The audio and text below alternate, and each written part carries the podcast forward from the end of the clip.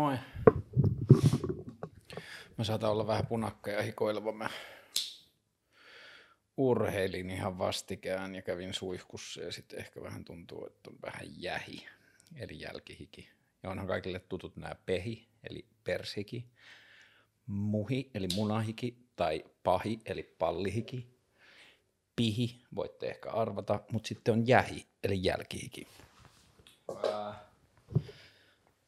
Mä tapasin eilen uuden ihmisen ja sitten tota, meille selvisi, että molemmat on amatööritanssijoita sen amatöörisanan varsinaisessa merkityksessä, eli rakastaja. Ja tota, sitten ihmisellä oli pääsy tanssisaliin, jonka se pystyi varaamaan, ja sitten se varasi tälle päivälle tanssisalin, ja sitten me oltiin kaksi tuntia tanssimassa kahdestaan, ja siitä varmaan ehkä vähän reilu puolet tanssittiin itseksemme, ja sitten ehkä puolet, vajapuolet sitten niin kuin yhdessä, niin kuin, ei mitään siis silleen paritanssia, vaan silleen nykytanssi, kontaktiimprovisaatio ajatuksella ja oli ihan älyttömän kivaa. Olen kaivannut tanssia.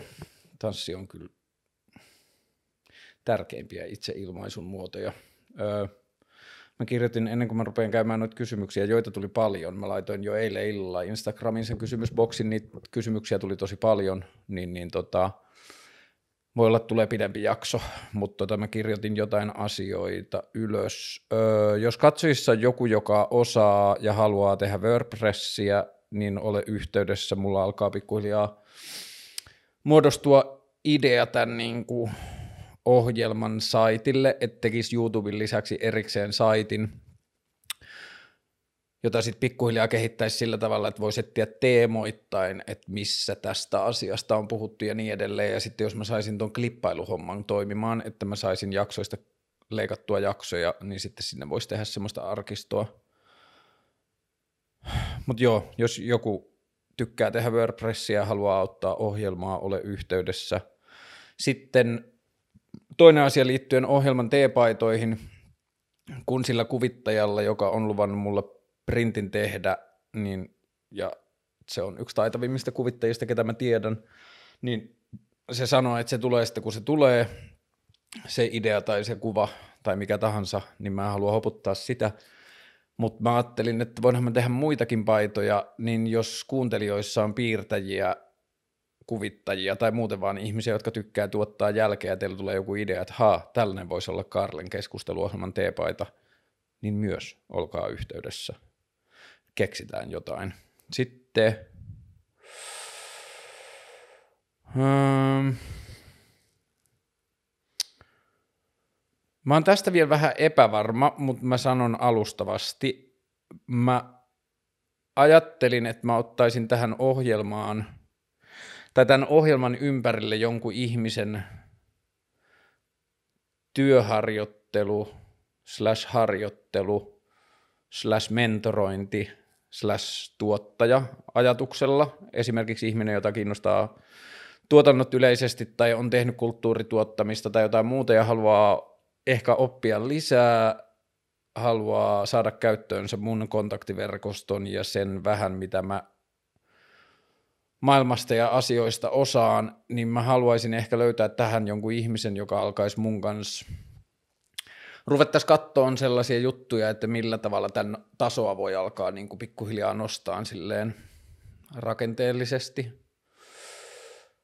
Voidaanko alkaa buukkaamaan vieraita etukäteen ja niin kuin silleen pitkäksi aikaa ja mitä voidaan tehdä sponsoriyhteistyöasioiden kanssa ja tehdäänkö joka jaksosta postaukset niin kuin vaikka Twitteriin ja Facebookiin ja tolleen, mitä mä en ole jaksanut tehdä ja ehkä niin kuin vaan ihminen, jota kiinnostaisi mun kanssa tutkia tämän ohjelman potentiaalia. Ja mä oon aikaisemmin palkannut tai ottanut tekemisiin mukaan ihmisiä ja sitten jos ne ihmiset ei ole ollut omatoimisia, niin mä oon ollut tosi huono sanomaan siitä, ja se on niin kuin elinehto mun kanssa työskennellessä, että ihminen on omatoiminen ja niin kuin itseohjautuva ja pystyy tuottamaan asioita itsekseen ja tulla mulle, että hei mä keksin tällaisen, niin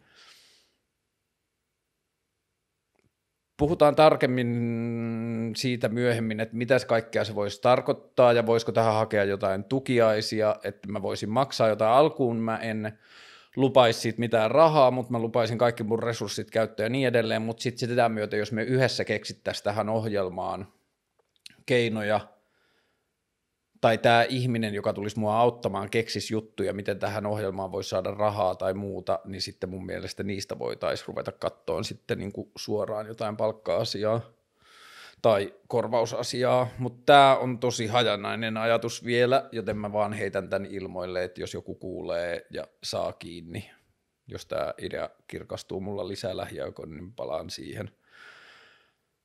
Öö, ja sitten tästä ei kysytty, mutta tuosta mä kyllä halusin mainita. Tutustukaa, mitä Portlandissa Jenkeissä tapahtuu tällä hetkellä.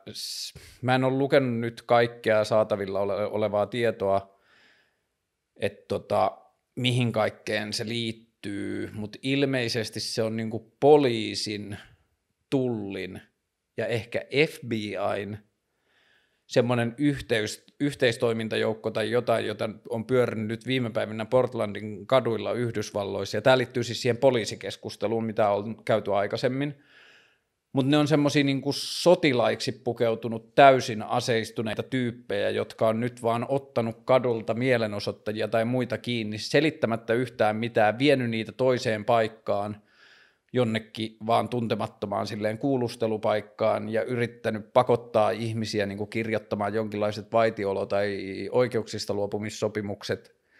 Ja sitten vaan kovistellut jotenkin. Ja tota, sitten jos yhden tarinan mukaan ihminen oli sanonut, että mä haluan puhua mun lakimiehelle, niin se oli vapautettu saman tien. Et jotenkin siitä tuli semmoinen olo, että se on vaan niin kuin ton poliisi- ja väkivaltakoneiston niin kuin rajojen tutkimista tai sen rajojen venyttämistä ja syy, miksi mä halusin puhua siitä, on se, että jos palataan siihen mun kaksi jaksoa sitten käymään poliisikeskusteluun, niin toi on se kauhukuva siellä toisessa päässä, että vaikka me Suomi tai eurooppalaiset länsimaat ja Yhdysvallat ollaan tosi erilainen paikka ja erilainen kulttuuri, niin silti me ollaan apinoitu tosi paljon viime vuosikymmeninä asioita Jenkeistä, niin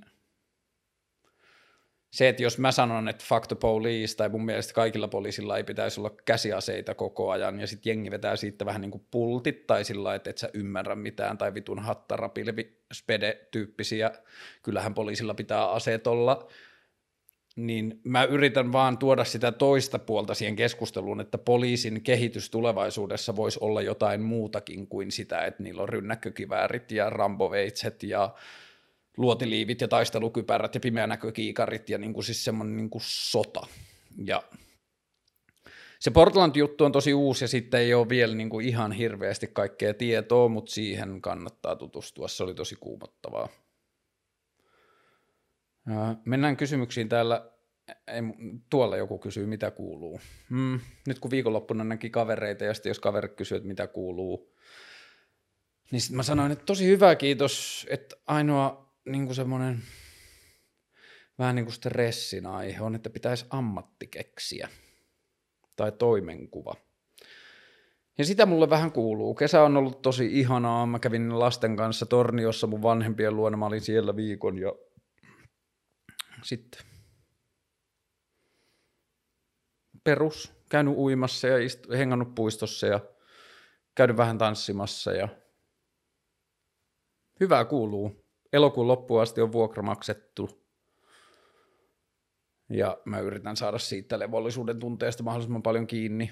Ja sitten samalla järjestelen asioitani ja sitten yritän nyt laskea jotenkin yksi plus yksi ton työasioiden kanssa, että minkälaista työtä mä teen, mistä mun toimeentulo tulee, voiko tästä ohjelmasta tulla järkevää toimeentuloa. Ja sitten mä vähän niin kuin miettinyt myös sitä, että – kun mulla on tota graafisen suunnittelun osaamista, että jos vähän niin kuin ehkä enemmän harrastus- ja inspiraatiosyistä, mutta et miksei toimeentulosyistäkin, niin alkaisi tekemään graafista suunnittelua vähän enemmän, että jos on jotain tarpeita jollekin graafisen suunnittelun projekteille, niin voitte kysyä, niin katsotaan riittääkö mun osaaminen ja kyvykkyys sellaiseen. Mutta mennäänpäs kysymyksiin. Milloin ihminen on aikuinen? Tässä varmaan pitäisi tietää, mikä on aikuinen – Tiettyyn osaan aikuisuuteen liittyvistä asioista mä toistaiseksi 38-vuotiaana vastaan, että ei koskaan ja toivon, että ei koskaan. Et niin kuin, tietyt asiat, mitä mä nuorena ja lapsena luulin aikuisuuteen liittyvän, niin ne ei koskaan tapahtunut. Että mä jotenkin ajattelin, että aikuisuuden myötä tulisi joku semmoinen, niin kuin, kylläpäs mä hikoilen, tota, vakavuuden verho tai semmoinen niin esirippu, että kaikesta tulisi jotenkin tosi paljon tos, totisempaa ja leikille ei olisi sijaa ja semmoinen niin kuin lapsellinen pelleily loppuisi ja kaikki muu. Niin sitä ei ole onneksi tapahtunut. Ja jotakin muita semmoisia asioita, joita on jotenkin vaan ajatellut, että ne liittyy nuoren ihmisen, ei välttämättä edes habitukseen, vaan silleen olemiseen, miltä tuntuu olla nuori ihminen tai miltä tuntuu olla aikuinen, niin siinä on käsittänyt jotain, että siinä muuttuu jotain välissä tai se aikuisuus riisuu jotain pois – niin onnekseni olen saanut huomata, että on paljon sellaista, mikä ei ole ikinä kadonnut tai eikä näytä iän myötä katoavan, mutta en mä tiedä, liittyisikö se aikuisuus sitten johonkin vastuisiin. Mä en halua ajatella, että vastuisiin muista ihmisistä, koska silloin se voisi kuulostaa siltä, että lapsen tekeminen olisi jotenkin vääjäämä, niin kuin välttämätöntä tai kuuluisi jotenkin ihmisyyteen. Mä en todellakaan ajattele, että lastenteko kuuluu ihmisyyteen jonain vaatimuksena tai asiana, niin kuin, ei tiedä elämästä, jos ei ole saanut lapsia tyyppisenä asiana, niin mä en usko siihen, mutta tietenkin lasten kautta tulee tiettyä aikuisuuden tasoa, kun on vastuussa niin kuin sit yhtäkkiä muista ihmisistä itsensä lisäksi niin kuin uudella tavalla – ja sitten esimerkiksi viime vuosi, kun mulla on ollut taloudellisesti tosi vaikeaa ja vuokria, vuokria on joutunut pelkäämään ja niin edelleen, ja se niin kuin johtus, oli seurausta periaatteessa siitä, että mä olin aikuisten töissä ja lopetin ne, koska mua ahisti, niin sitten ehkä mä oon välillä kysynyt sitä itseltäni, että käyttäydynkö mä nyt aikuisesti tai kuinka aikuinen mä oon, että mä elän elämää, jossa mä en tiedä, missä mun seuraavan kuukauden vuokra tulee, että onko tämä jotain niin kuin vastuutonta ja lapsellista – onko tämä toimintaa tai elämää, jota aikuinen ei saisi tai saisi elää, niin siihen liittyviä niin kuin, aikuisuuskysymyksiä on joutunut käsittelemään.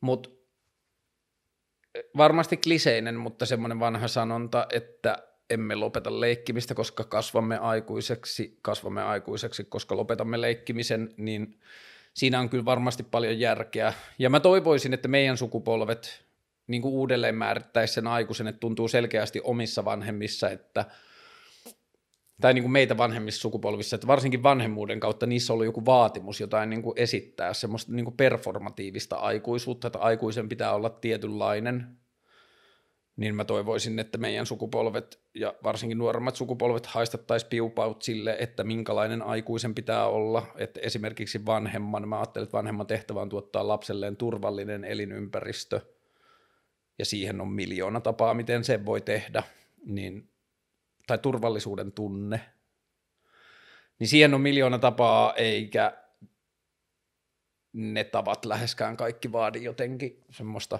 näin aikuinen toimii käytöstä – Milloin ihminen on aikuinen, riippuu ihmisestä lienee vastaus. Jotkut, toivottavasti ei koskaan. Mm, millaisia merkityksiä sinulle esittää vuoden ajan vaihtelut ja Suomen kesä? On miettinyt tätä paljon just nyt, koska tämä kesä on niin älyttömän maagista ja ihanaa, ja Suomi on ihan eri maa niin kuin silleen, ihan maailmanluokan valtio ja maantieteellinen alue elämiseen. Kesä on ihan jotenkin premium, mutta kyllä toi niinku talven pimeys, eikä välttämättä edes se, joo kyllä se pimeys, mutta mulle henkilökohtaisesti toi, että kasveissa ei ole lehtiä. Että koko ympäristö on, niin kuin luonto on täysin kuollut, niin se alkaa käydä vuosi vuodelta raskaammaksi. Ja mä tajuan sen yleensä vasta keväällä, että sitten kun lehdet tulee, niin sitten mun kehosta tulee semmoinen, että mitä se helvettiä, että miten mä oon suostunut taas tähän, että me ollaan oltu tämmöisessä niin kuin kuolleessa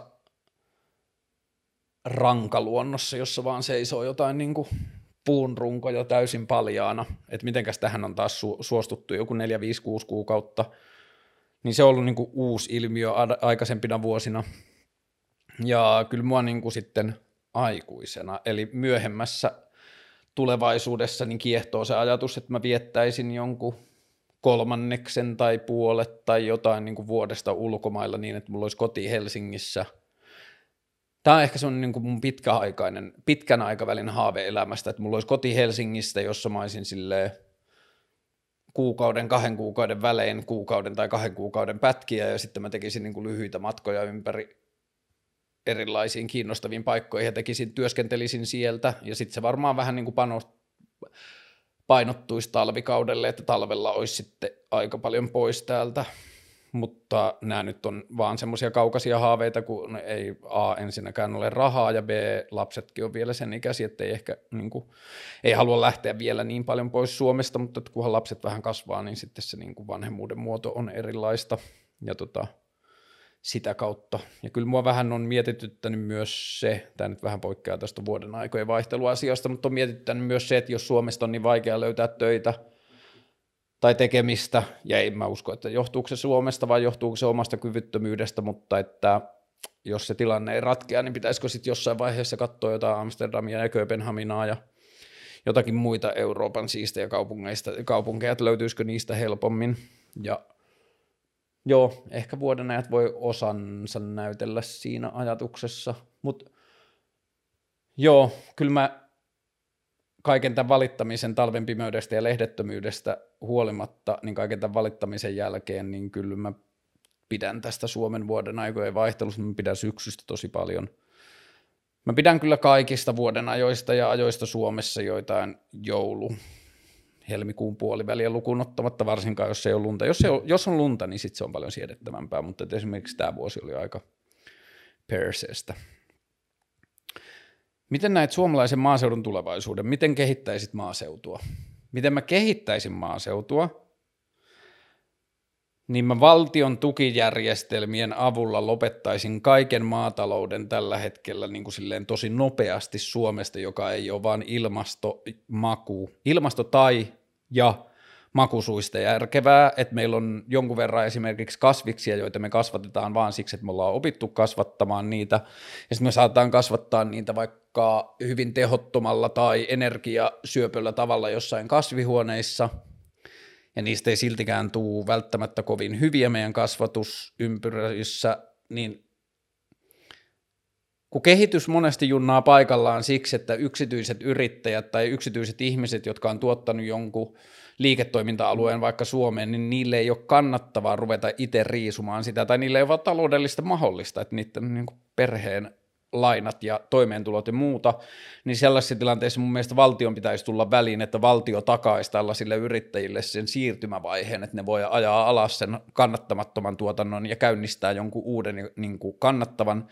Ja mitä mä tarkoitan kannattavalla tässä tapauksessa, niin meidän pitäisi löytää ja etsiä Suomeen ne kasvit ja maatalouden muodot, mitkä on järkeviä, mitkä on kannattavia, mille on nähtävissä niin kuin pitkää kestävyyttä, että ne pystyy olemaan vaikka mahdollisimman hiilineutraaleja ja tuottamaan öö, makuprofiililtaan ja ominaisuuksiltaan niin kuin hyvää satoa ja niin edelleen, niin meidän pitäisi tutkia se ja tutkia kaikki se, ja siis kyllähän tämä tieto jo on erilaisissa paikoissa, mutta katsoa sitten ne, mitä Suomessa ei oikeasti kannata tuottaa ja korvata ne niille, joilla kannattaa tuottaa, ja sitten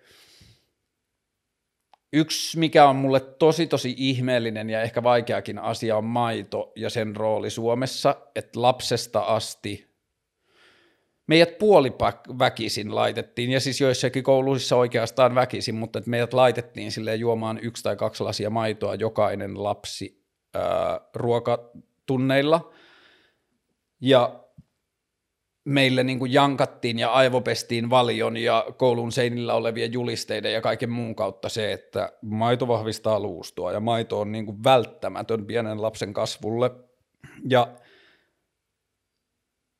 siitä nyt ei taida olla vielä kovin mitään niin kuin pitävää tai vahvaa tie- tieteellistä taustaa vielä, mutta että jossain vaiheessa puhuttiin myös sitä, että jotkut tieteelliset tutkimukset jopa osoitti, että maito saattoi edistää osteoporosia, ja jos näin on, niin se on aika hurjaa, ja siis toi koko valion rooli suomalaisessa yhteiskunnassa, miten kokonainen, kokonainen kansa kasvatettiin juomaan maitoa koululaitosta hyväksi käyttäen, ja sen kautta meille syntyi niin kuin valtava maitokarjatalous ja ma, ma, niin kuin maidon tuotantoketjut ja ma, niin kuin tämä josta sitten syntyy tietenkin myös muuta niin kuin lihamaataloutta ja sellaista, joka me vaan tiedetään, että se on ilmastollisesti kestämätöntä ja meidän ei pidä jatkossa syödä niin paljon lihaa kuin me ollaan juotu tähän mennessä ja meidän ei myöskään pidä juoda maitoa niin paljon kuin me ollaan tehty tähän mennessä. Ja muutenkin mä ajattelen, että lehmien pito maataloudessa meidän pitäisi mennä koko ajan ja enemmän ja enemmän siihen, että se koko maatalous tapahtuisi niin kuin eläimelle luonnollisilla tai ominaisilla niin kuin elämisen tavoilla, että me tutkittaisiin niin paljon sitä, että voitaisiko me esimerkiksi, voiko esimerkiksi joku meidän lihakarjateollisuus ajautua, voidaanko me päästä tilanteeseen, jossa me syötäisikin pääasiassa niin kuin luonnollisesti kuolleen eläimen lihaa, voiko sellaista todellisuutta olla? Ja siis joo, mä, otan huo- mä tiedostan kyllä, että kaikissa näissä jutuissa me syötäisiin huomattavasti vähemmän lihaa kuin me syötäisiin nykyään. Et me syötäisiin ehkä, jos me nyt syödään kuusi tai seitsemän päivää viikosta suomalaiset lihaa, niin me syötäisiin niin tyyliin yhtenä päivänä viikosta lihaa, ja se olisi neljä-viisi kertaa kalliimpaa tai jotain. Mutta että esimerkiksi lihamaatalous menisi siihen, että me tutkittaisiin tehdä niin mahdollisuuksia tuottaa lihakarjaa niin, tai li, niin, lihakarjaa, lihantuotantoa niin, että se olisi mahdollisimman niin kuin eläimen elinkaarta kunnioittavaa, luonnolliset elinolosuhteet, sille nehän ei ole enää meidän, meidän niin kuin maatalouseläimistä, ei ole olemassa niin kuin silleen villejä eläimiä, että voisi sillä katsoa, että miten villit versiot elävät, mutta että me tehtäisiin me lähestyttäisiin niitä eläimiä jonain muuna kuin Excelissä olevan, olevana niin kuin tuotantokonesarakkeena. Ja oikeasti lähettäisiin tutkimaan niin kuin eläimille siedettävämpää elämää, että mä, mulla ei ole, okei, okay, on paljon eläimiä luonnossa, jotka syövät toisia eläimiä, ja sitten voidaan sanoa vastaan, joo joo, mutta ihminen on tietoinen eläin, joka voi, olla, voi, voi tehdä sen päätöksen, että se ei syö, mutta mä henkilökohtaisesti en usko, tai toistaiseksi mulla ei ole syytä uskoa niin kuin muissa eläimissä kuin ihmisessä olevaan sellaisen niin kuin minätietoisuuteen. Minä olen, minun sukuni, minun huominen, minun eilinen, minun sosiaaliset suhteet. Mä en sano sitä, etteikö eläimillä ole sosiaalisia suhteita ja ymmärrystä siitä, mutta että mä en, jos eläimen äiti kuolee, niin mä uskon, että sillä eläimellä on stressitilaa ja sen ar, se huomaa sen arjessa olevan outouden, että täältä puuttuu jotain, tai mä niin kuin, että eläimessä on luontainen reaktio kaivata jotain ja niin edelleen ja muuta, mutta mä en jaksa uskoa siihen, että eläin niin kuin kokisi henkistä kärsimystä siitä, että sen ympäriltä kuolee joku niin kuin silleen surua ja murhetta ja kaipuuta ja sellaista – Okei, tämä vähän polveileva selitys siihen, että jos me tehdään se eläimen niin kuin elämää kunnioittain, niin mä en näe lähtökohtaisesti ongelmaa niin kuin eläinperäisessä ruokavaliossa tai niin kuin eläinperäisten ruokien käyttämisessä tai vaikka lihansyönnissä, mutta jos katsotaan meidän tämän päivän todellisuutta, niin se on musta täysin kestämätöntä ja sietämätöntä ja vitun perseestä ja niin kuin osoittaa ihmisen silleen homokapitaluksen kapu, kapitalismuksen niin kuin silleen kusipäisyyttä, että jos eläimellä alkaa Excelit paukkua, että saarioisen tuotekate pitää olla tänä vuonna tämän verran, niin sitten se otetaan sieltä, mistä se saadaan ja sitten laitetaan kolme lehmää lisää sinne johonkin pieneen aitaukseen, tai mitä tahansa, niin kuin ehkä huono esimerkki, mutta että varmaan niin kuin pointti aukeaa, että mun mielestä meidän maatalouden mittarit on väärit, väärät. Ja sitten kun meillä on niin pitkä niin kuin keskustapuolueen valta Suomessa vuosikymmenien niin kuin aina pelipaikoille, jotka on niin kuin luvannut olla sille maaseudun ja maanviljelijöiden puolue, niin meille maanviljelyksestä ja suomalaisesta maataloudesta on tullut vähän semmoinen pyhä lehmä, että sitä ei uskalleta kunnolla kyseenalaistaa, koska se on niin kuin vähän poliittinen itsemurha. Just vaikka joku turkistarhaus ja RKP, että vaikka RKPssä on ihmisiä, jotka on sitä mieltä, että turkistarhaus on sietämätöntä, niin ne ei voi sanoa sitä ääneen, koska niillä on niin paljon äänestäjiä, jotka saa toimeentulonsa turkistarhauksesta – tai kepuja jotkut niin kuin maaseutujen lietepäästöt jonnekin jokiin ja rehevöittyminen ja niin kuin yleinen toi meininki ja eläinten kohtelu ja kaikki toi, niin on niin paljon poliitikkoja, jotka ei vaan yksinkertaisesti voi kritisoida niitä ääneen menetettyjen äänien pelossa, niin tuohon koko maatalouskulttuurin on mun mielestä niin kuin, pakko löytää uusia vaihteita keskusteluun. Öö, miten kehittäisin maaseutua? Mä aloittaisin sillä, että perustulo kaikille niin kuin maaseutu, maa, niin kuin, maaseudusta ja maataloudesta rahansa saaville ihmisille, niin aloitetaan siitä, että myönnetään niille perustulo ensimmäisenä ja sitten voidaan alkaa tutkia sitä, että hei, että halutaanko me, että meillä on Suomessa turkistarhausta ja halutaanko me, että meillä on tällaista ja tällaista lihateollisuutta ja niin edelleen, että me päästäisiin oikeasti käymään sitä keskustelua, koska nyt se on niin kuin Eli miten kehittäisi maaseutua, maaseu, maatalous, maataloudesta tulonsa saaville perustulo. Niin mä sen kehittäisin. Seuraavaa kysymystä varten me joudun käymään nopeasti kirjahyllyllä. Hetki.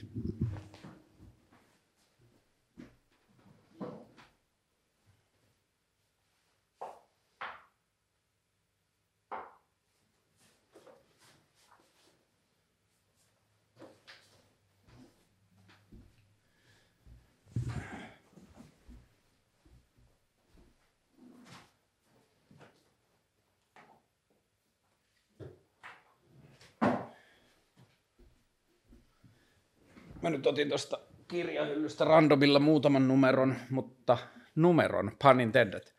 Tässä on suomalainen skeittilehti numero ja sen ensimmäinen äh, Issue vuodelta 9... Onko oikeasti oltu niin kuuli, ettei ole laitettu edes vuotta mihinkään? 98. Syyskuussa 98 Vammalan kirjapainossa tätä painettiin tuhat kappaletta. Tämä on siis suomalaista skeittihistoriaa, ja tämä kysymys, mikä mulle tuli, oli ä, numerolehden vaikutus elämääsi. Ja asian kysyjä selkeästi tietää, että mulle se on muutakin kuin pelkkä skeittilehti. Se on nimittäin ä, mun ensimmäinen mediatyöpaikka. Sen jälkeen, kun mä olin kirjoittanut ylioppilaaksi, varmaan noin kaksi vuotta tämän lehden aloittamisen jälkeen. Mä olin silloin 98 tai 99, mä olin päätynyt, mä asuin silloin vielä Torniossa, niin mä olin päätynyt mun ystävän kanssa niin kuin vastaamaan tämän skeittilehden nettisivujen tekemisestä. Mä olin itse sinne yhteydessä, että hei, joku tekee skeittilehteen, voiko tämä osallistua, mä, mä osaan tehdä vähän internettiä, ja sitten mä alettiin tekemään tämän numeron nettisivuja, mutta sitten kun mä kirjoitin, näitä on siis tuolla kirjahyllyssä yhteensä 22 numeroa, ja tota, sitten kun mä kirjoitin ylioppilaaksi 2000 tai 2001, joskus silloin, niin sitten numerolehden yksi perustajista Timo Hyppönen soitti mulle ja kysyi, haluatko alkaa numeron päätoimittajaksi? Ja minä sanoin, että kappas. Tämän numerolehden siis perusti neljä kaverusta, Timo Hyppönen, Tuukka Kaila eli Deeli, Mikko Kempas ja Juho Huttunen eli Myggan. Silloin 98 ja sitten tässä oli hirveästi muita freelance-kirjoittajia valokuvaajia. Ja tämä on niin kuin Euroopan mittakaavassa poikkeuksellinen skeittilehti siinä, että tämä suhtautui niin kuin skeittilehden estetiikkaan ihan eri tavalla kuin muut sen ajan skeittilehdet. Ja sanotaan kärjistettynä, että jos muut skeittilehdet näytti autolehdiltä, jossa oli skeittikuvia, niin numero näytti vähän niin kuin taidelehdeltä, jossa oli skeittikuvia. Ja mä tein täyspäiväisesti numerolehteä silloin – puolitoista vuotta niin, että mulla ei ollut muita töitä. Ja siltä ajalta mä sain palkkaa 5500 euroa, ja kun mä lopetin sen täyspäiväisen duunin, niin mä olin mun proideille, kenen kanssa mä asuin, muistaakseni puolen vuoden vuokrat pystyssä ja edelleen, mutta – 5500 euroa, ja kun mä lopetin sen täyspäiväisen duunin, mä olin mun proideille, kenen kanssa mä asuin, muistaakseni puolen vuoden vuokrat pystyssä ja edelleen, mutta – 5500 euroa, ja kun mä lopetin sen täyspäiväisen duunin, mä olin mun proideille, kenen kanssa mä asuin, niin muistaakseni puolen vuoden vuokrat pystyssä ja niin edelleen, mutta se on edelleen varmaan yksi arvokkaimmista työkokemuksista, mitä mulla on ollut. Mä olin osan ajasta sitten puolesta toista vuodesta, mä olin niin päätoimittaja, osan ajasta mä olin AD ja toimituspäällikkö, mutta kun Suomessa tehdään pienellä porukalla pienen porukan lehteä, niin sitten kaikki tekee kaikkea, että mä niin olin siinä. Mä myin mainoksia ja mä keräsin valokuvaajilta kuvia ja mä tilasin kuvittajilta kuvituksia ja mä kirjoitin artikkeleita ja mä tilasin artikkeleita ja mä skannasin kuvia ja mä taitoin lehteen ja öö, mä järjestin tapahtumia ja kaikkea mitä siihen liittyi ja mä opin ihan valtavasti mediasta ja median tekemisestä ja lehden tekemisestä ja joo, myös tarinan kerronnasta ja visuaalisesta suunnittelusta ja vastauksena kysymykseen numerolehden vaikutus elämääsi, mä en olisi ammatillisesti siinä, missä mä olen ilman numerolehteä. Ja tietenkin tämä tuntuu hassulta tai kuulostaa hassulta sanoa se nyt, kun mä olen ammatillisessa ojassa tai ahdingossa, mutta että mä tarkoitan yleisesti, että jos varsinkin kaikki tärkeät työt No esimerkiksi, että jos mä menin 2004 sitten numeron jälkeen, mä menin taideteolliseen korkeakouluun ja sieltä mä ajauduin töihin lehteen, sinne velilehteen AD-ksi, joka oli semmoinen miesten niin kuin trendin, trendilehden niin kuin sisarlehti, eli velilehti, miesten lehti. Ei ylähyllyn miesten lehti, mutta miesten lehti joka tapauksessa niin mä olin siinä AD, niin sitä duunia mä en olisi saanut ilman numeroa, koska numerolla mä olin pystynyt osoittamaan, että mä pystyn taittamaan lehteä ja niin edelleen. Ja tosi monet muut työt sen mun elämässä sen jälkeen on ollut suoraan tai niin kuin epäsuorasti seurausta numerolehdestä ja varsinkin tämä Timo Hyppönen, joka nykyään veljensä kanssa pyörittää pelagopyöriä, niin kuin pelagoa, niin sen Timon työn seuraamisesta ja Timon tekemisen seuraamisesta mä oon oppinut ammatillista osaamista niin ihan tosi paljon, niin, niin kuin visuaalisten yksityiskohtien arvostamista ja tapaa luoda visuaalisia tarinoita ja niin edelleen. Numerolehden vaikutus elämääni on ollut suuri ja merkittävä ja tiedän myös, että en ole ainoa. En, enkä puhu pelkästään niistä ihmisistä, jotka on vuosien varrella päässyt tekemään tuota lehteä, vaan myös ihmisiä, jotka luki tuota lehteä. Tuohon suhtauduttiin tosi intohimoisesti ja Suomessa on satoja tai jopa tuhansia junnuja, joiden niin kuin silleen elämään ja maailmankuvaan numero on vaikuttanut. Numerosta löydettiin uudet punk-bändit ja uudet räppilevyt ja uudet skeittileffat ja erilaisia kulttuuriilmiöitä ja sillä oli taiteita ja niin kuin kaikkea. Numero on hieno, hieno tekele. Sitä saattaa vielä löytyä jostain Suomen kirjastoista, niin kuin arkistoista, ei varmaan enää hyllyistä, mutta silleen, että jos koneelta katsoo tai pyytää kirjastohoitajalta, niin sieltä saattaa saada. Mulla on täydellinen numerokokoelma, mutta en mä tiedä, mä en ehkä pysty saattaa näitä luettavaksenne, mutta että jos löydätte, jos törmäätte jossain ystävänne isoveljellä on arkisto, niin suosittelen kaivautumaan. Toi on uskomattoman, varsinkin ne numerot, joita mä en ole taittanut, niin siellä on uskomattoman kauniita asioita. Hmm. Mikä lukemasi kirja on tehnyt suurimman vaikutuksen? Mä oon puhunut aikaisemmin niistä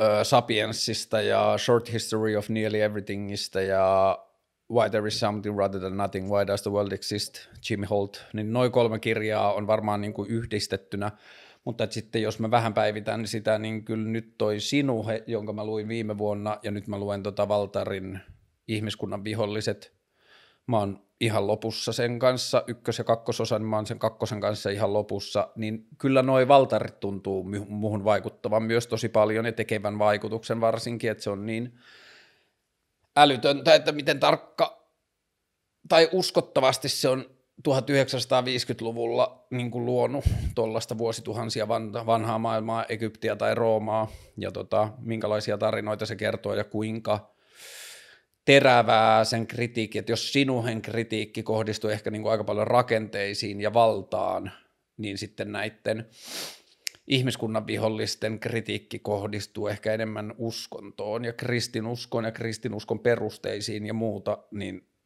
se on uskomattoman briljanttia ja selkeästi tehnyt suurimman vaikutuksen. Ää, onko narsismi pahuutta? Tällaisissa asioissa pitää olla tarkkana. Mullahan ei ole tähän mitään ammattitaitoa, että mä en voi tähän vastata niin kuin sillä tavalla, mutta en mä tiedä, onko pahuuteen kellään ammattitaitoa, että voiko kukaan psykologikaan suoraan vastata siihen, että onko narsismi pahuutta, koska siinä on niin kuin se pahuuden määritelmä aika vaikea.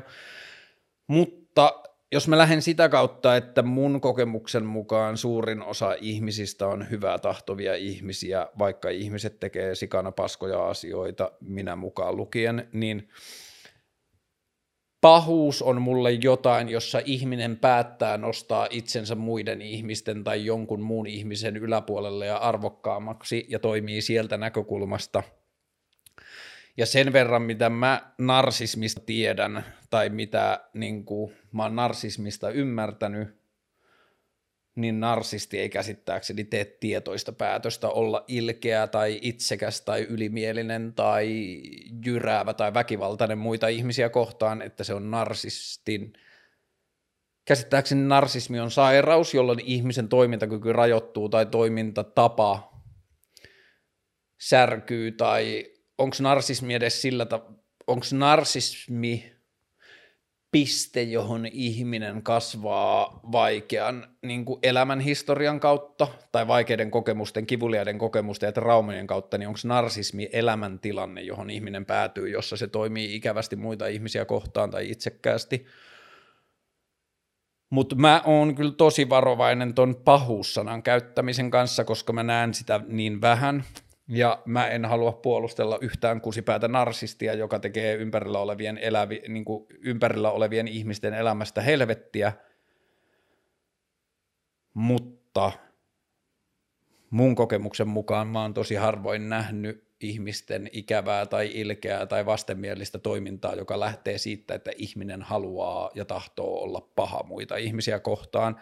Ja siitä mun mielestä pahuudessa on kysymys. Ja tämä on yksi asia, joka on mietityttänyt mua tosi paljon popkulttuurissa, että luodaanko me popkulttuurissa pahuuden muotoja, joita ei ihmisissä varsinaisesti niin kuin arjessa ole, että luodaanko me semmoisia pahiksia ja tarinoita pahuudesta ja semmoisesta niin kuin ha, ha, ha, haluan satuttaa muita ihmisiä ja tuhota maailman tyyppistä pahuutta? Ja me ollaan jankettu, jankattu sitä niin paljon popkulttuurissa, että me ollaan vähän niin kuin opittu tai äh, ehdollistettu ehdollistuttu näkemään sitä sielläkin, missä sellaista ei ole.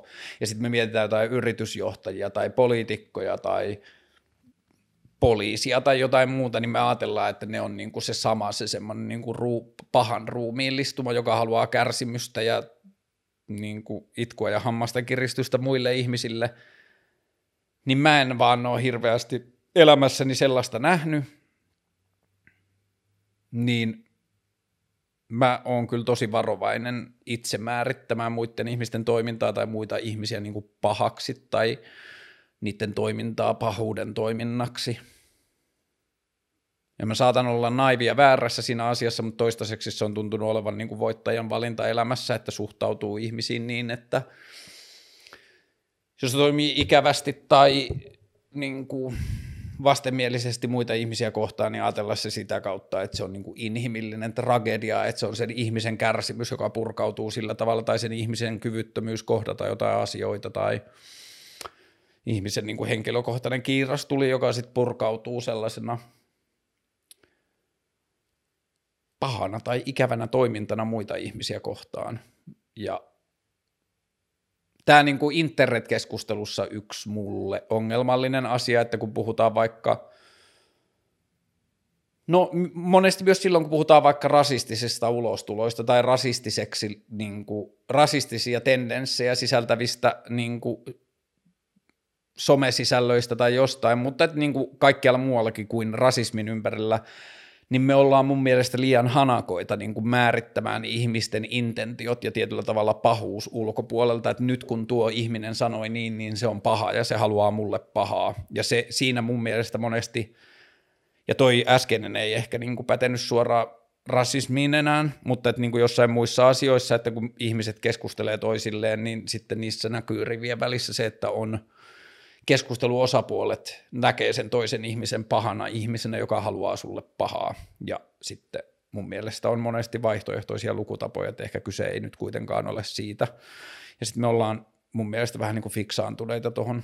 Ja ei ihme, kristinusko on opettanut meille 2000 vuotta, että ihminen on pohjimmiltaan paha.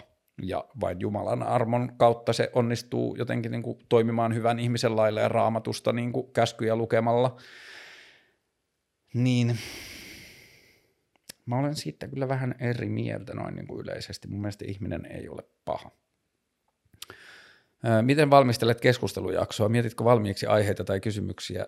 En te teette ne. Mä laitan Instagramiin, että mitä, mistä aiheita halua, aiheista haluaisitte puhua, ja sitten tänne tulee näitä kysymyksiä, ja sitten mä luen niitä, ja sitten mä vastaan niihin. Ja kun mä laitan tämän ohjelman nauhoittamaan, niin mä en tiedä, mitä tämä ohjelma tulee. Oon mä selannut nämä kysymykset läpi, mutta et mulla ei ole niinku sellaista hantsia, että minkälainen tästä ohjelmasta tulee, tai kuin pitkä, tai mitä se käsittelee. Ja sitten kun mä alussa sanoin jotain noita asioita, niin kun mä eilen kirjoitin ylös, että tai eilen päätin, että mä teen tänään jakson, niin mä kirjoitin itselle muistioon, että puhun näistä asioista ja mainitsen näistä. Öö, monogamia kautta polygamia. Öö, mä ajattelen vähän sen niin, että jos me ajatellaan parisuhdetta ja tällaista perinteistä länsimaista paljon muuallakin maailmassa käytössä olevaa romanttista parisuhdeajatusta, Disney-parisuudetta, parisuudetta, jossa lähtökohta on se, että ollaan ikuisesti yhdessä. Ja sitten kaikki muut versiot, paitsi sellainen, missä joku kuolee, nähdään niin kuin epäonnistumisena tai pettymyksenä tai että se ainoa onnistunut parisuhde on sellainen, jossa joku kuolee, että mennään ihan loppuun asti. Niin nyt me ollaan tehty muutama sata tai muutama tuhat vuotta kokeiluja siitä, miten se toimii, ja numbers are in. Viimeaikaisten tilastojen valossa noin puolet avioliitoista päättyy eroon nyt, kun se on mahdollista ja siihen on tilaa ja lapset ei kuole sen eron myötä ja mitä ikinä. Niin mitä jos näistä puolesta parisuhteista, jotka päättyy eroon, tai yli puolet, niin mitä jos kaikissa niissä ei olekaan kyse siitä, että ihmiset on kusipäitä ja laiskoja ja itsekkäitä ja ei valmiita tekemään työtä ja niin edelleen, vaan edes osassa niissä parisuhteista on vaan kyse, tai niissä eroissa on kyse siitä, että se parisuhde vaan on mahdoton konsepti, tai mahdoton vaatimustaso tai ajatus nykypäivän niin kuin maailmassa ja tarpeissa. Meillä ei ole samoja evoluutiobiologisia tarpeita enää yhdessä pysyvälle perheelle tai elinikäisille parisuhteille, kun meillä on ollut aikaisemmin joskus luolamiesaikoina tai ihan vielä viime vuosisatoina tai viime vuosikymmeninä jopa, mutta että meillä on ollut aikaisemmin se tarve, että perheen täytyy pitää yhdessä, että äiti voi tehdä ruokaa ja isä voi tappaa susia kylän ulkopuolelta, ja sitten maailma siinä ympärillä on muuttunut, ja sitten me ollaan edelleen oltu sitä mieltä, että joo, joo, perheen pitää olla tällainen, tai parisuhteen pitää olla tällainen, tai vanhemmuuden pitää olla tällainen, niin sitten kun me ehkä varovasti nyt uskalletaan alkaa kyseenalaistamaan tällaista monogamista parisuudeajatusta tai elämänmittainen parisuudeajatus ja mitäs muita vaihtoehtoja meillä on, niin mua ahistaa se, että me aletaan heti keksiä niille vaihtoehdoille nimiä, esimerkiksi polygamia tai polyamoria tai vapaasuhde tai ää, mitäs kaikkea. Me aletaan keksiä niinku uusia titteleitä heti.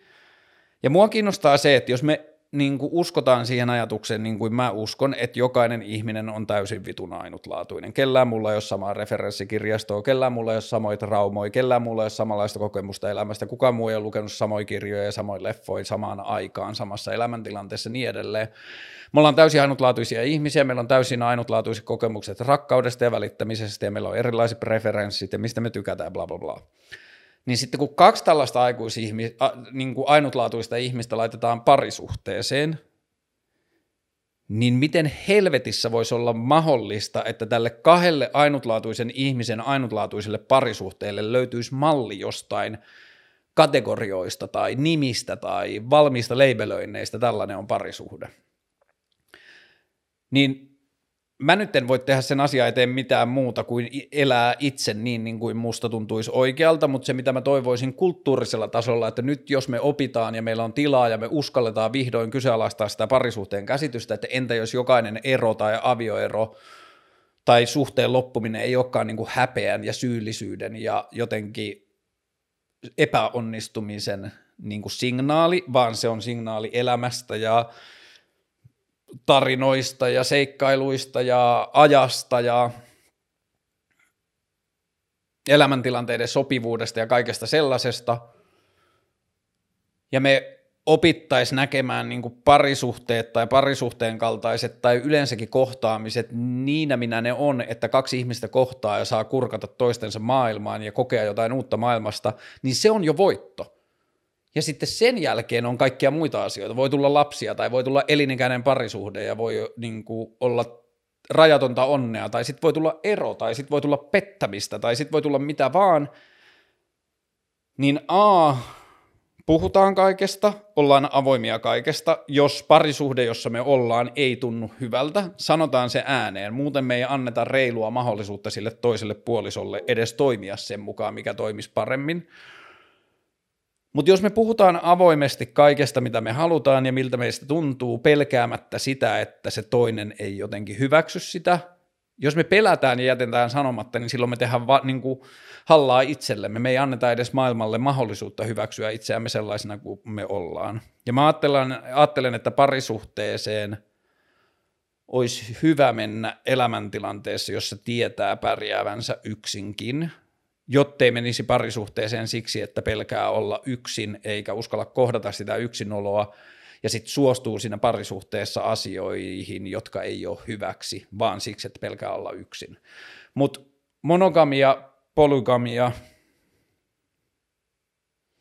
mä toivon ja uskon, että mä en tule ikinä enää elämässä lupaamaan kellekään ihmiselle, että sä oot ainoa ihminen, ketä mä rakastan loppuelämäni, tai sä oot ainoa ihminen, kenen kanssa mä haluan olla loppuelämäni, totta kai tämä voi muuttua, en mä voin kohdata mitä vaan, ja sitten mun mieli voi muuttua, mutta mä en vaan oikein usko siihen. Ja tämä ei ole, mä en halua sanoa, että sellaiset suhteet, jossa ihmiset on kuolemaan asti yhdessä, että ne olisi jotenkin kusetusta. Ei. On satoja miljoonia onnellisia parisuhteita maailmassa, jossa ihmiset on kuolemaan saasti yhdessä ja se on oikein heille ja oikein heidän ympäristölleen ja se on kaunista ja se on ihana. Se on mahdollista, se on se mun pointti mutta sitä ei pidä pitää mittatikkuna, koska se ei ole mahdollista läheskään kaikille komboille, jotka on yhdessä, ei ole kaikille pariskunnille mahdollista, mutta se ei ole myöskään mahdollista kaikille yksilöille.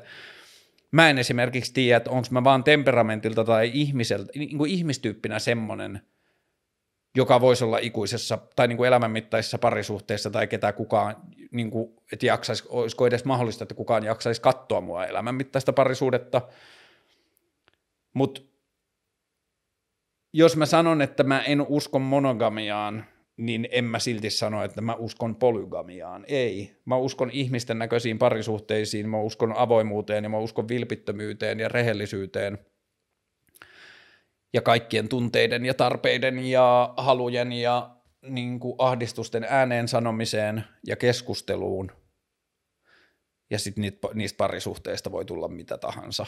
Ja jollekin se saattaa huomaamatta olla, että haa, että jos se tajuaa, että parisuhteet voi olla mitä tahansa, mä voin elää just sellaista elämää kuin mä haluan ja sellaisia parisuhteita kuin mä haluan, ja sitten se päätyy olemaan yhden ihmisen kanssa koko loppuelämän.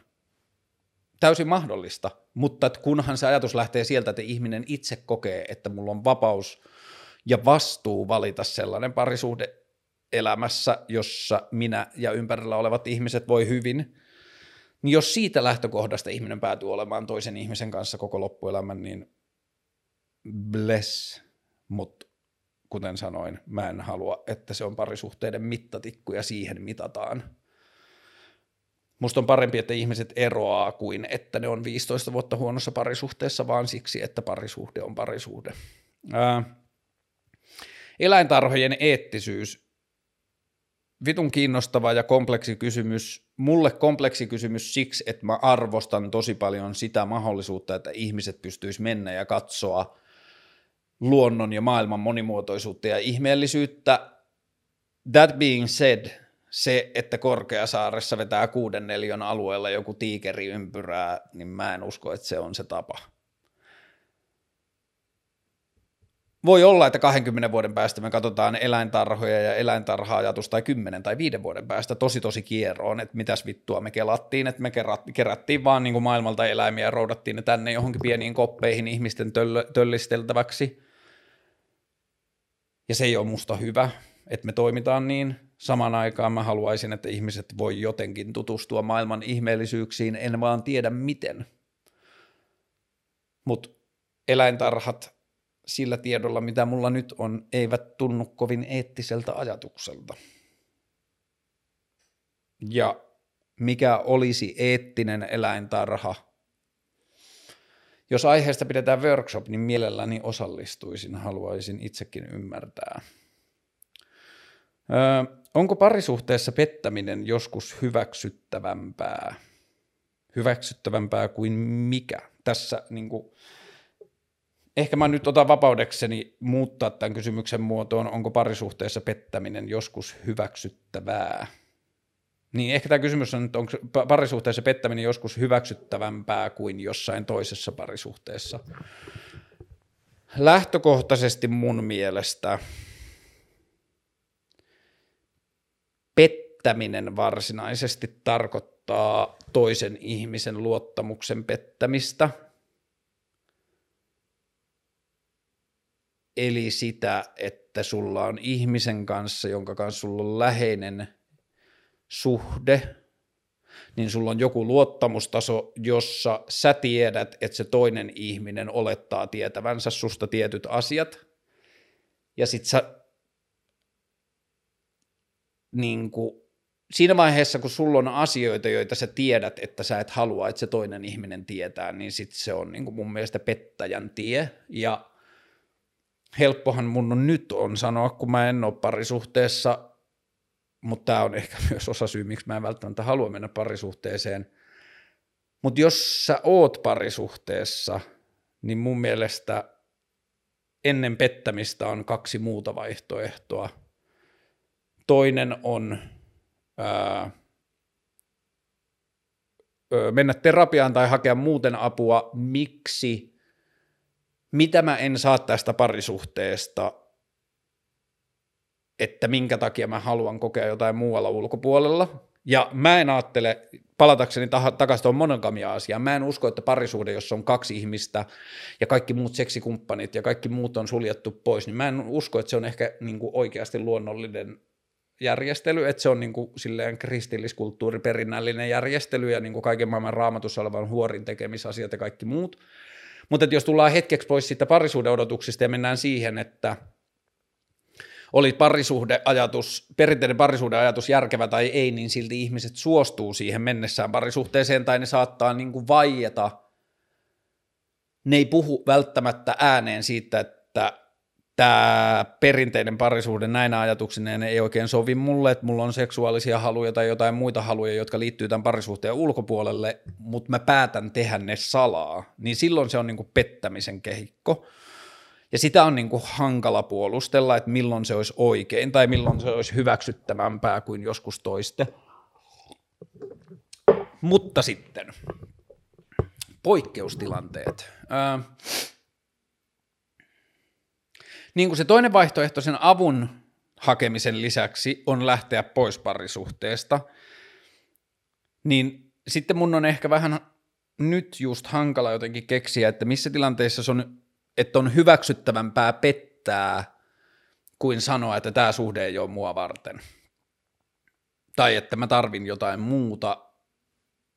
Mä en ole onnellinen tässä suhteessa tällaisenaan mitä ikinä, mutta hmm.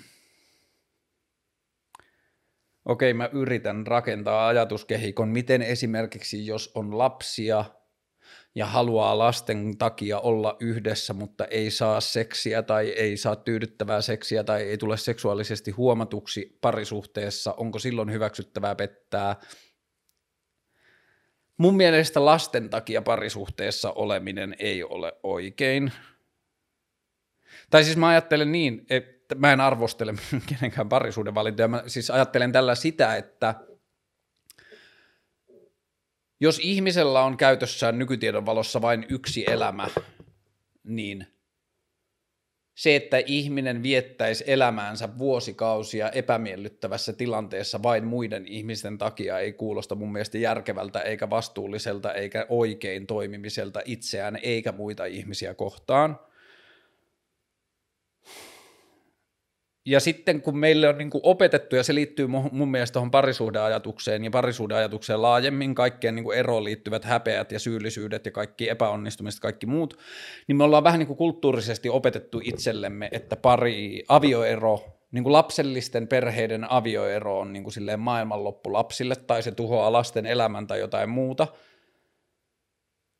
niin mun mielestä siinä ajatuksessa vähän niin kuin unohdetaan se, että lapsellahan ei ole käsitystä mistään muusta elämästä. Lapsella on kokemus vain yhdestä elämästä ja yhdenlaisesta perheestä ja yhdenlaisesta toiminnasta. Ja sitten kun ympäristössä tapahtuu muutoksia, niin lapsi katsoo ympäristöään, lapsi katsoo vanhempiaan ja ympäristön reaktioita, että onko tämä paha asia tai miten tähän suhtaudutaan. Jos lapsi näkee, että autosta menee rengaspuhki, ja isä tai äiti A sanoi, että haa, rengas meni puhki, onneksi meillä on tunkki.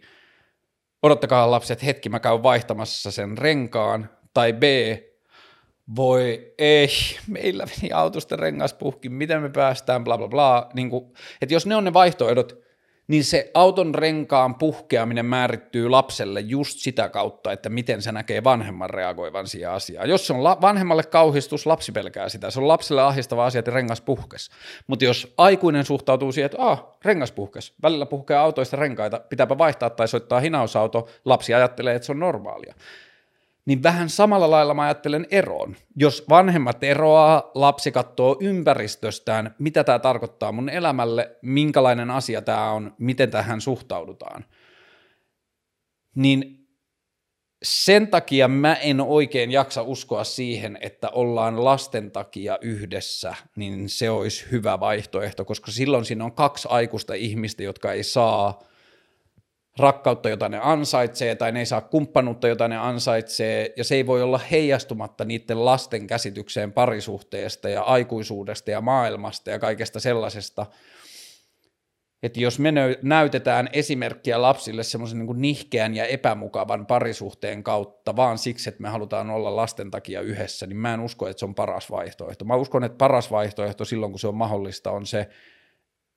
että puhutaan asioista ja tehdään asiat ymmärrettäväksi ja niin kuin, totta kai lapsen ikä huomioon ottaen, mutta lapselle tärkeintä on turvallisuuden tunne. Tämä niin kuin mun mielestä unohtuu monesti noissa niin kuin jossain – tasa-arvoinen avioliitto tai homovanhemmuuskeskusteluissa, että ihmiset sanoo, että kyllä lapsella pitää olla isä ja äiti ja niin edelleen. Vitut pitää. Lapsella pitää olla turvallinen ja rakastava ympäristö. Jos se saa kokea rakkautta, niin se on ihan sama kuinka monta vanhempaa siellä on tai mitä sukupuolta ne on. Ei lapsi osaa ajatella sitä oudoksi asiaksi. Lapsi ei synny sanoen, että tämä on normaalia tai tämä ei ole normaalia. Ei lapsella ole mitään muuta käsitystä normaalista kuin se ympäristö, missä se elää. Jos se on turvallinen, niin sitten se on normaalia. Ja tämä siis, onko parisuhteessa pettäminen joskus hyväksyttävämpää. Jos sä ajattelet, että okei, minä ja hän, meillä on tosi hyvä juttu, tämä voi kestää vuosikausia, ja tässä on niin kuin lupausta ja niin kuin selkeästi nähtävää hyötyä meille molemmille pitkäksi pitkäksi aikaa, mutta just nyt joko minä tai puolisoni olemme elämäntilanteessa, jossa meidän välinen – suhde ei pysty ravitsemaan jotakin puolta meidän niin kuin suhteen sisä, niin kuin suhteeseen osoittuvista tarpeista, joku niin kuin seksuaalisuus tai joku erilainen fyysinen läheisyys tai jotain muuta, niin hankalahan sitä on ulkopuolelta sanoa, mutta ehkä jossain tollassa tilanteessa mä henkilökohtaisesti ajattelen, että pettäminen voi olla hyväksyttävää. Että jos ihminen osaa laittaa sen silleen jotenkin isoon.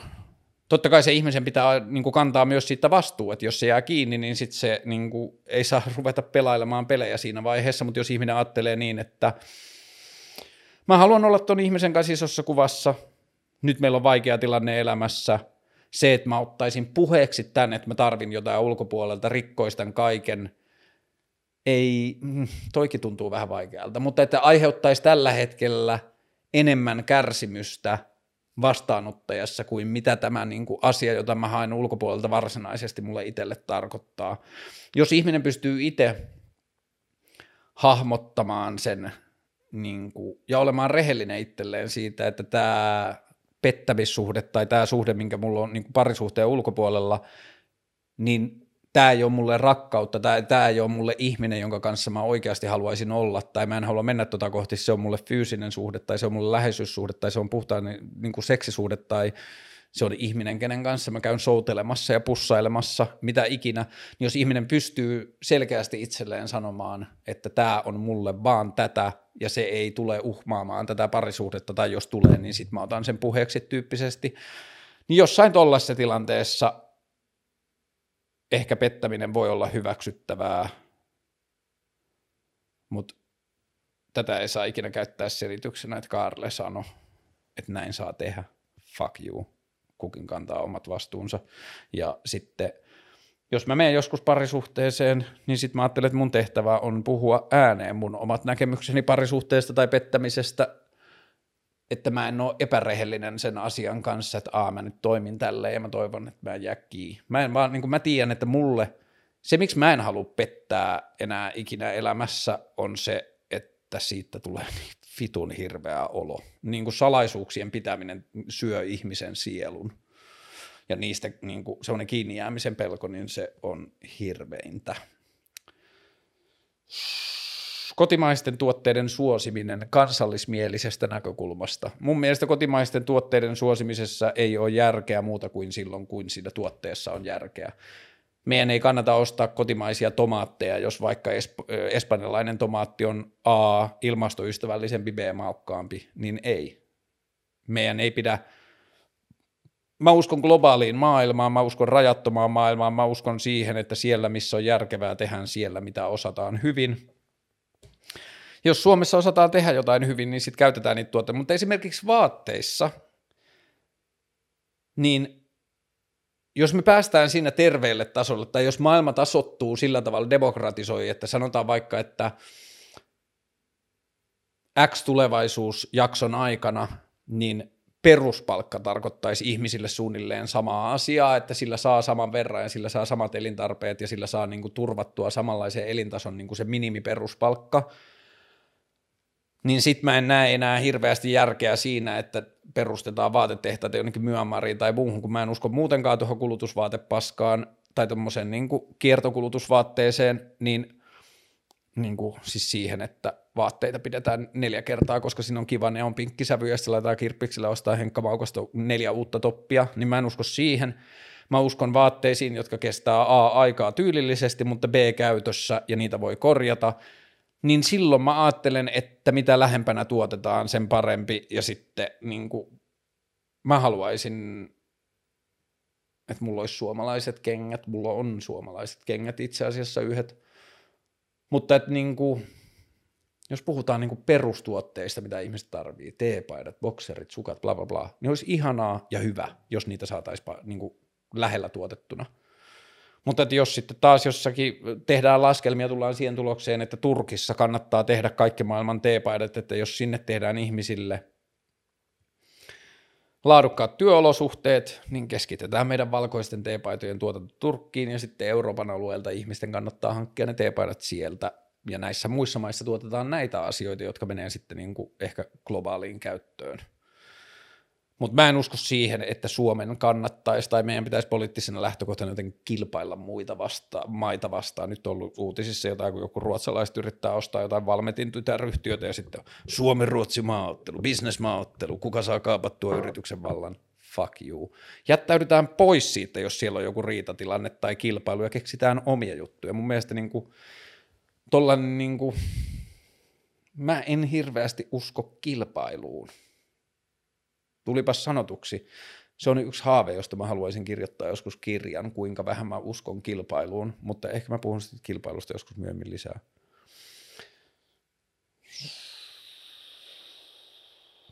Kaverin eksään ei kosketa. Nyt taitaa olla ihmisillä kevättä rinnassa, kun pyydetään, että, että onko tota pettäminen joskus hyväksyttävää ja saisinko mä sittenkin koskea kaverin eksään. Ää, Jälleen kerran vaikea ja monimutkainen asia liittyy mun mielestä taas siihen, että avoimuus, avoimuus, avoimuus. Miksi jollakin, ex, miksi jollakin kaverilla olisi joku oikeus omistaa joku ihminen? Minä olen ollut hänen kanssaan, siihen eivät muut saa koskea. Tähän mä en usko. Samaan aikaan maailmassa on kolme ja puoli miljardia vastakkaisen sukupuolen edustajaa, jos ei ole seksuaalisesti kranttu, niin seitsemän miljardia ihmistä, joista voi löytää itselleen ihania kohtaamisia – niin varsinkaan tilanteessa, jossa ystävällä on suhde eksään, joka on vielä kipeä, tai vaikka että ystävä ei olisi koskaan halunnut, että tästä ihmisestä tulee ekse ja tilanne on edelleen päällä, niin kyllä mä silloin ajattelisin, että on vaan niin kuin kohteliasta ja hyvä niin kuin ohjata toiseen suuntaan. Mutta sitten taas, jos on joku ystävän eksä, joka on ollut ystävän kanssa vuosia sitten, tai ihan sama kuinka kauan aikaa sitten, mutta että ne välit on niin kuin, todettiin, että suhde ei toimi, ja niin kuin lähdettiin eri suuntiin, niin en mä näe siinä mitään eettisesti väärää. Jos rakkaus roihuaa, niin aikuisilla ihmisillä on oikeus siihen rakkauteen, jos ne on avoimia ja rehellisiä siitä suhteessa ympäristöön. Niin mä en oikein, joo, toi ei ole ehkä, kyllä mä huomaan selkeästi toimivan, niin kuin, tai siis – että en ole toiminut sen asian jotenkin niin kuin asiaa vastaan, mutta noin niin kuin paperilla mä en ehkä hirveästi, ajattele. mä en menisi sanomaan kellekään, että kaverin eksään ei kosketa, mutta jos joku muu sanoo, että kaveri eksää ei kosketa, niin en mä myöskään sano, että sä oot väärässä. Mutta se ei ole mulle semmoinen asia, että niin kuin, mä en osaa kuvitella koskaan loukkaantuvani siitä, että joku mun ystävä – koskisi mun eksään. Tai niin kuin, että ihminen, jonka kanssa mulla on ollut joku suhde tai mitä tahansa, niin joku mun ystävä sitten menisi suhteeseen tällaisen ihmisen kanssa, niin mä en osaa nähdä loukkaantuvani tai suuttuvani siitä, mutta it can be just me. Ja mä en ajattele, joo, mä en ajattele noin, mä en tuomitse ihmisiä, jotka ajattelee noin. Öö, Mielipiteet, joiden muuttaminen on, on ollut todella vaikeaa. Mielenkiintoinen kysymys, koska nyt tämä saa mut ajattelemaan, että minkälaisissa asioissa mä oon muuttanut mielipidettä, niin mistä asioista mä oon ollut eri mieltä – Uskontoa ei voi oikein laskea, koska mä en ole ihan varma, onko mä koskaan uskonut sen uskonnon perusperiaatteisiin. Mä tiedän, että mä en ole koskaan uskonut siihen lestadiolaisuuden ajatukseen, että kaikki muut joutuu tai helvettiin, niin vain lestadiolaiset pääsee taivaaseen. Siihen mä en ole uskonut koskaan. Mutta mä en tiedä, onko mä oikeasti uskonut lestadiolaisuuden perusajatuksiin jostain homoseksuaalisuudesta tai mä oon kyllä noudattanut kieltoja, jossa sanotaan, että tanssi on syntiä tai alkoholi on syntiä tai sitä tätä tuota, niin mä oon kyllä noudattanut niitä, mutta onko mä oikeasti uskonut niihin tai onko se ollut mun mielipide, niin mä en oikein tiedä. Mutta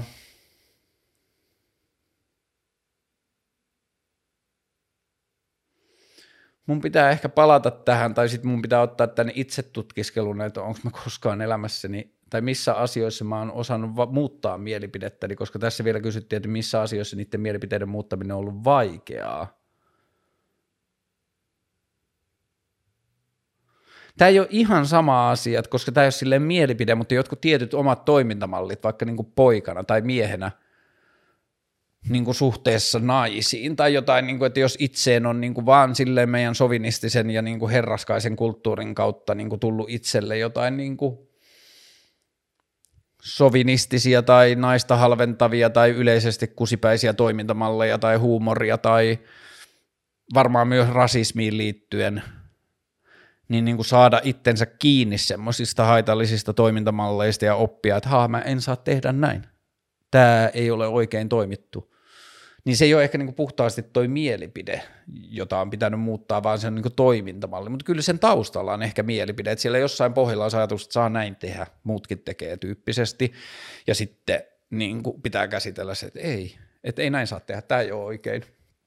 Niin niihin on tietenkin vuosien varrella välillä joutunut niin kuin silleen keskittyä, tai silleen, että on huomannut, että hei, että mä taas tein ton saman jutun, mä käytin jotain sanaa tai toimin sillä tällä tai tolla tavalla, että tämä ei ole ok, niin sitten niiden muuttaminen voi ehkä viedä toistoja ja niin edelleen. Mutta mielipide, joiden muuttaminen on ollut todella vaikeaa, niin mä yritän palata tuohon sitten myöhemmin, jos tulee mieleen. Mitä ajattelet henkilöön menevästä kritiikistä? Toivon, etten itse syyllisty siihen. Kyllä mä näin internetissä vitusti keskustelua, jota mä en ymmärrä. Ja niin kuin esimerkiksi, mä oikein ehkä ihan täysin keksi itselleni hyvää esimerkkiä, miten mä käsittelisin henkilöön menevää kritiikkiä, mutta että niin kuin just vaikka jostain Trumpista puhutaan ja aloitetaan se, että vitun urpo, niin mä en tiedä, onko se henkilö menevää kritiikkiä, mutta että mä en tykkää vaan siitä keskustelutavasta, koska se, ei niin kuin, se on niin kuin viholliskuvien asettamista ja on ne kusipäät ihmiset ja sitten ollaan me hyvikset ja bla bla bla, niin mä en usko siihen, että meidän kannattaisi puhua ihmisistä rumasti, vaikka ne toimisikin tyhmästi. Että se ei ole niin kuin hyvä lähtökohta. Ja sitten suomalaisessakin politiikassa persuista puhutaan tosi rumasti ja vihervassareista puhutaan tosi rumasti ja mennään henkilöön niin ajattelen, että henkilöön menevä kritiikki on huono asia. Hmm.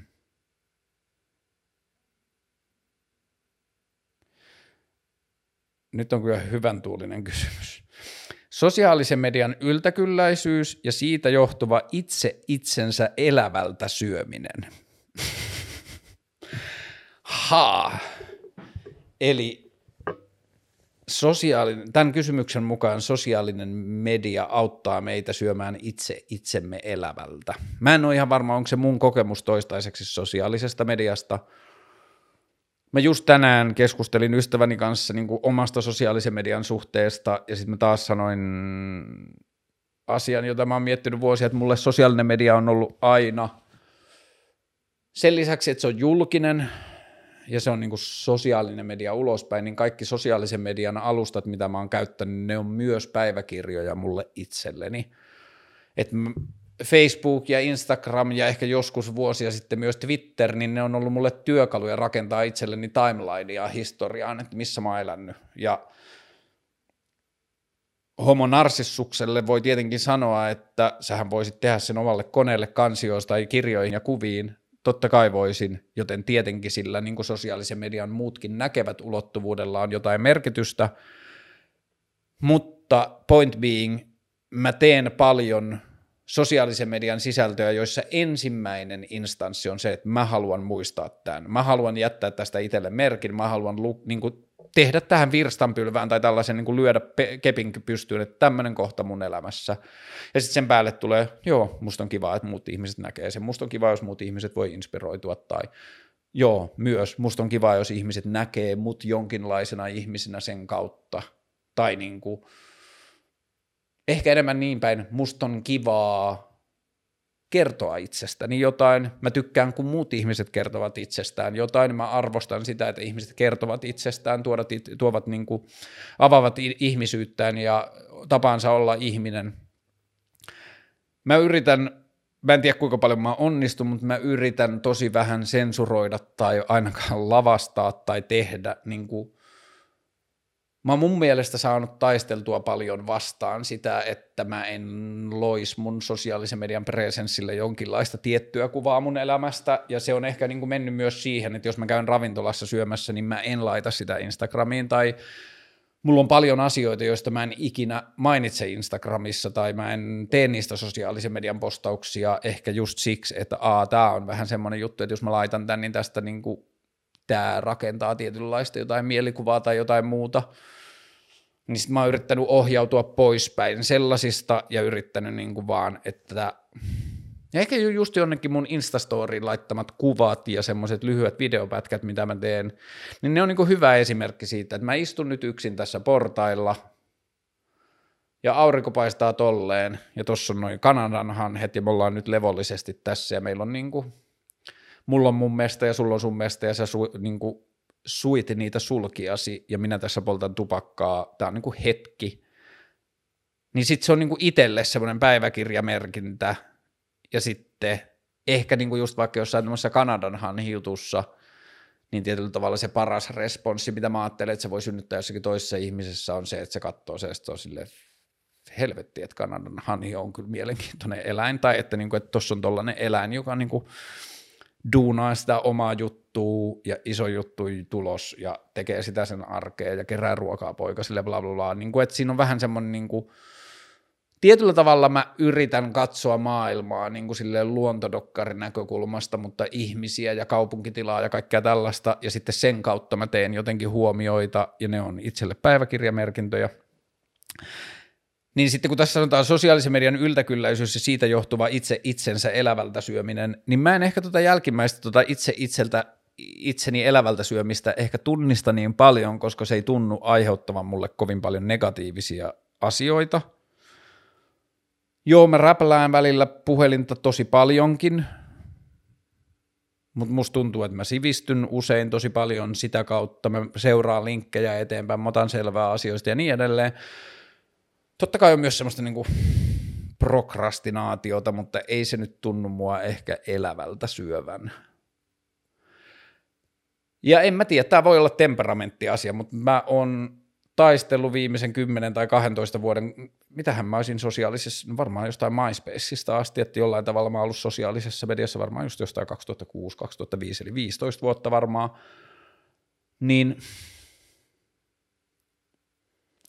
Totta kai se on vaikuttanut muhun, mutta mä ajattelen, että pääasiassa se on kyllä ehkä vaikuttanut muhun, niin kuin just esimerkiksi noin aktiivivuodet Facebookissa, kuinka vitusti mä oon sivistynyt sen kautta ja lukenut hyviä keskusteluja, oppinut mielipiteitä ja niin kuin asioita ja kokonaisuuksia ja kaikkea sellaista. Mä oon saanut siitä ihan sairaasti mutta mulle, niin ja tämä oli se asia, joka ehkä liittyy temperamenttiin, niin mulle sosiaalinen media ei ole koskaan tuntunut kahleelta tai siltä, että mun pitää olla tietynlainen tai mun pitää esittää tietynlaista kuvaa tai muiden ihmisten purjehduskuvasta tai golfkuvat tai bemarin aiheuttaisi mulle jotain, että miksei mulla ole tollaista. Mä en oikein koskaan ollut fomoilija, niin kuin tämä fear of missing out, että mä en, se ei ole mulle silleen iso tai merkittävä tunne, niin sosiaalinen media ei sillä tavalla ahista mua, että vaikka muilla on siistin näköistä elämää, niin sit mulla on semmoinen olo, että on mullakin joskus. että niin kuin, ei tämä multa pois tyyppisesti. Ja sitten kun musta tuntuu, että mä en anna sosiaalisen median määrittää itselleni sitä, että minkälaista elämää mä haluan elää tai minkä näköistä elämää mä haluan elää tai mitä mä haluan kokea, niin se ei tunnu itse kannibalismilta. MP suomalaisten hanhiviha ja villieläinviha yleisesti. Ha, ha, ha, hauskaa, juuri mainitsin ton Kanadan hanhiasian. Niin, mä tosiaan eilen istuin tuossa kulttuurisaunan portaalilla itsekseni ja tuijottelin hanhia ja en mä tiedä.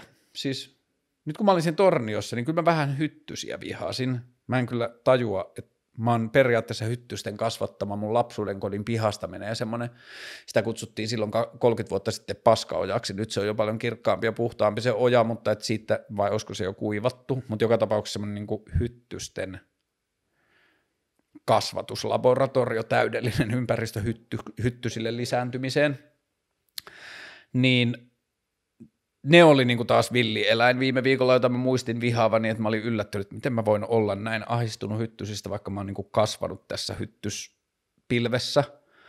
Mutta joo, kyllä mä ihan, siis mä en muista, viime tai toissa viikolla mä just kuuntelin jonkun ystäväni avautumista jostain lokeista tai hanhista, kuinka paljon ne vitutti sitä. Sitten mä olin jotenkin vähän silleen, koin itseni ulkopuoliseksi siitä keskustelusta, että mä olen täällä, toi lokki on täällä, mä en tiedä miksi mulla on enemmän oikeus olla tässä kuin tuolla lokilla – älä tuu ottaa mun jäätelöä tyyppisesti, mutta en mä niinku, ehkä mä, jos kysytään MP suomalaisten hanhiviha, niin don't hate, masturbate.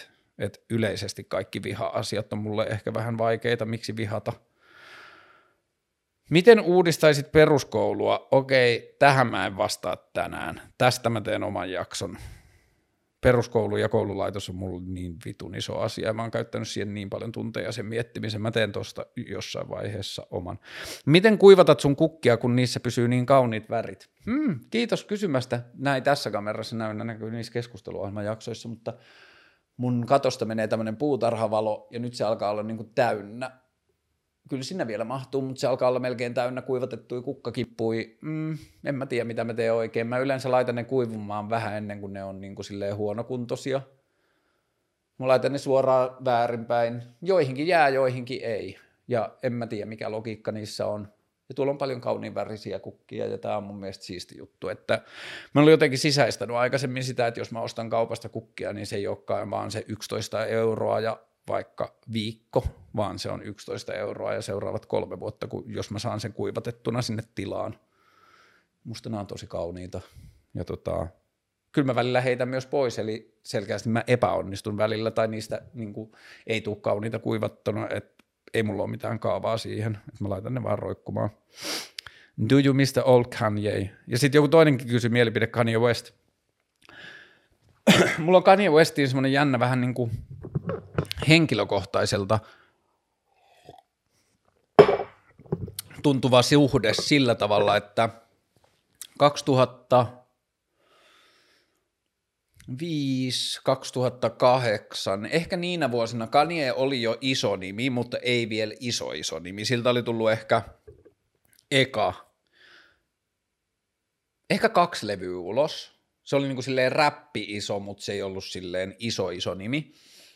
Ja sitten Kanye alkoi pitää blogia, tai se piti pitkään blogia, jonne se keräsi arkkitehtuurikuvia ja se keräsi muotijuttuja ja mallistokuvia ja yleisiä niin kuin jotain tiedeasioita ja avaruusasioita ja jotain sellaista. Ja sitten se välillä aina kirjoitti semmoisia ränttejä, niin kuin vanhoja, vanha kunnon blogimaailma, että on otsikkofontti, kuva ja te- leipäteksti, niin se kirjoitti semmoisia ränttejä, joka se kirjoitti suoraan siihen otsikkopalstaan, että se sai ne mahdollisimman isolla. Mä muistan sieltä yhden, jossa se joku paparazzi oli käynyt sen silmille lentokentällä ja sitten se oli heittänyt sen kameran maahan ja sitten se kirjoitti siitä tyyliin seuraavana päivänä sinne. Ja sitten se päätti sen sanoihin, I'm not a celebrity, I'm just an ordinary person who happens to be famous.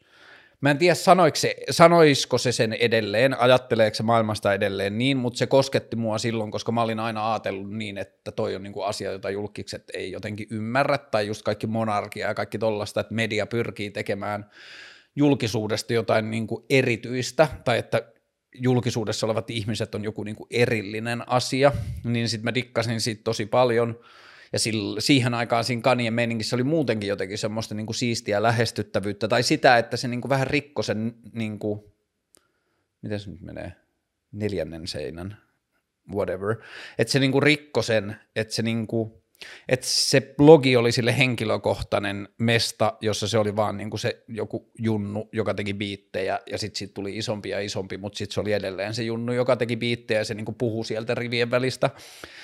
Niin sitten mä luin semmoista Kanye West-blogia varmaan kolme vuotta,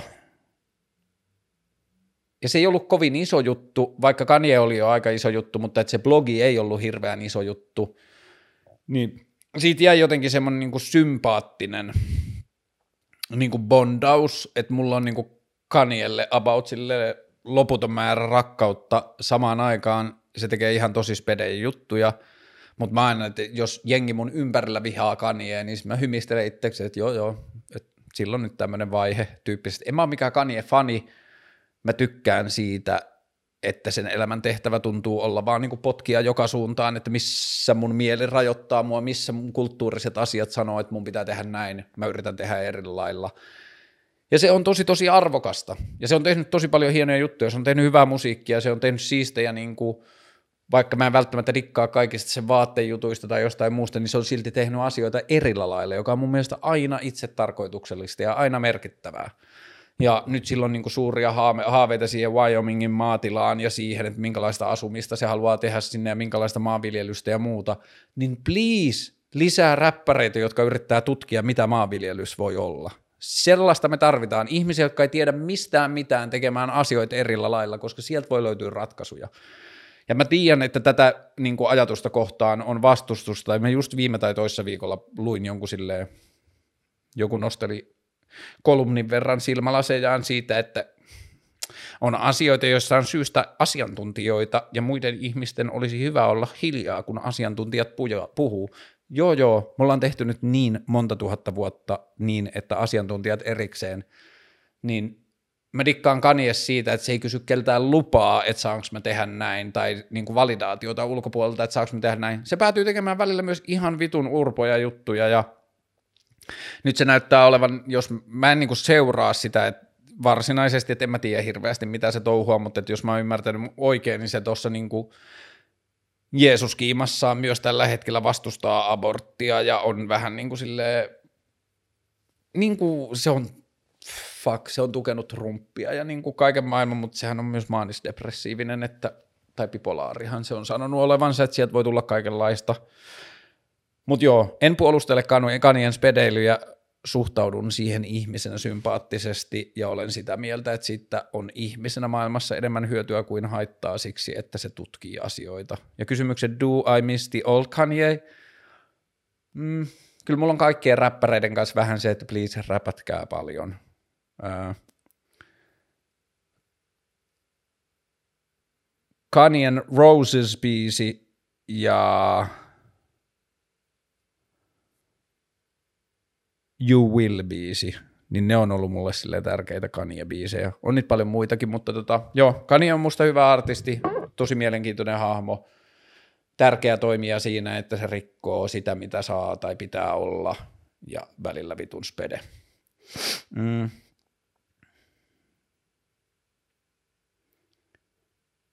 Hmm. Haa, tää oli mielenkiintoinen. Tai roh, niin kuin jotenkin en mä tiedä, kiinnostava kysymys. Pystyisitkö tapailemaan kautta ihastumaan, pystyisitkö tapailemaan kautta ihastumaan ylipainoista naista? Pystyisikö tapailemaan ylipainoista naista? Ää, musta on ensinnäkin super mielenkiintoista, että me eletään maailmassa, jossa toi on kysymys.